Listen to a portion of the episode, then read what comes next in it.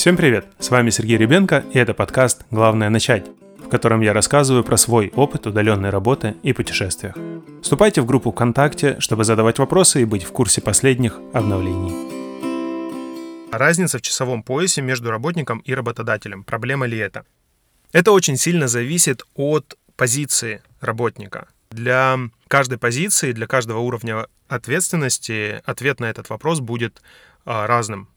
Если мы говорим про просто разработчика, который получает свои задачи и он должен их выполнить, то разница может не играть существенной роли, а, потому что работник может, получив а, задачу и полностью ее поняв, работать автономно большую часть времени.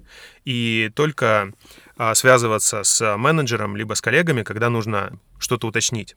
Но если мы говорим про тестировщиков, то им, как правило, нужно чаще быть на связи с другими членами команды, потому что им нужно выяснять какие-то моменты, с которыми они сталкиваются по ходу тестирования, чтобы понимать, а, насколько найденная проблема важна или не важна, может быть, это не проблема, может быть, так задумано. И в этом случае а, большая разница а, во времени, она может играть негативную роль, потому что она ухудшит коммуникацию и снизит объем передачи информации. Но что важно понимать, что компании, нанимая удаленных разработчиков, особенно разработчиков за границей, понимают эту проблему, и часто они не требуют а, полной работы по своему часовому поясу.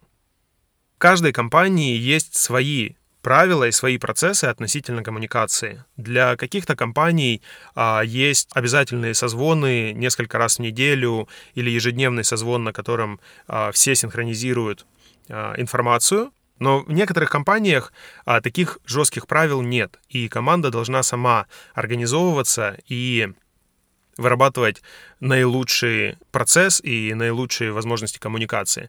В любом случае, обязательно Обязательным условием а, для всех компаний, которые нанимают работников за рубежом, является возможность быть на связи в определенные часы по времени компании, чтобы все работники могли при необходимости созвониться, синхронизироваться, актуализировать э, прогресс и просто общаться эффективно. Поэтому а в каких-то случаях эта разница, она может быть абсолютно не проблемой. В каких-то случаях, в зависимости, опять-таки, от должности, а, это может быть критически важно, чтобы человек работал практически по времени компании. Особенно если мы говорим про а, лидовую позицию, какой-нибудь тимлид, которому нужно постоянно быть э, в курсе происходящего в бизнесе и транслировать а, всю эту информацию разработчикам. Конечно, если он будет иметь небольшой оверлэп по времени с э, компанией, то ему это будет делать явно затруднительно. Он просто э, не сможет быть в курсе изменений в бизнесе. И поначалу это может быть абсолютно не проблемой. То есть я много раз э, был в этой ситуации, когда, начиная с небольшого перехлеста, 9 часов утра по западному времени, может быть 5-7 вечера по московскому времени. И это время, когда работа начинается вечером. И постепенно этот э, временной промежуток, он смещается вверх, потому что э, появляются какие-то срочные звонки, приходится быстро созвониться, и постепенно э, время рабочее уходит к полуночи и за полночь. И поначалу это не является большой проблемой, но со временем очень сильно падает креативность. То есть решения, которые требуют какой-то смекалки, какого-то thinking out of box, мозг перестает работать креативно и просто превращаешься в машину, выполняющую задачи.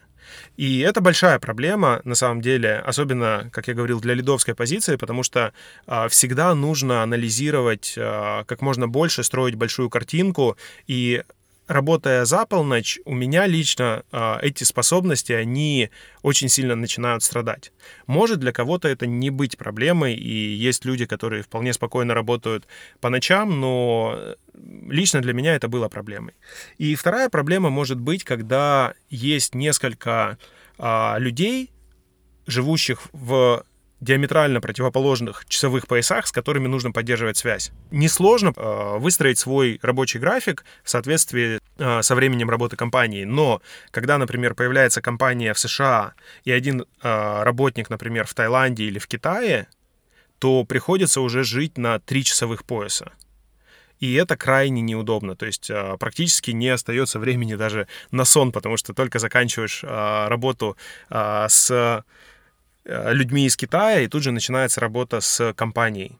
Поэтому такой вариант, ну, я считаю, очень экстремальный. Нужно следить, что если есть разница, то стараться ее минимизировать. Если вы работаете удаленно и у вас есть возможность перебраться поближе к компании, то есть а, а, желательно в тот же часовой пояс, например, если компания в США, то можно перебраться в Мексику, можно перебраться в европейские страны, поближе к Америке.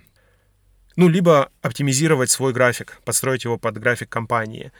А, в любом случае, а, если вы перестраиваете свой график, то следите за своим состоянием, следите за здоровьем, вовремя отлавливайте какую-то усталость, которая накатывает а, слишком резко, потому что работа не по своему графику, она способствует более быстрому выгоранию. Поэтому следите за состоянием обязательно. И если вы видите, что ваш распорядок дня начинает мешать вашей работе, помните, что работодатель, выбирая удаленного работника, понимает, с какими нюансами он может столкнуться. Поэтому а, прежде всего поговорите с работодателем и постарайтесь найти тот режим работы, который комфортен и для компании, и для вас.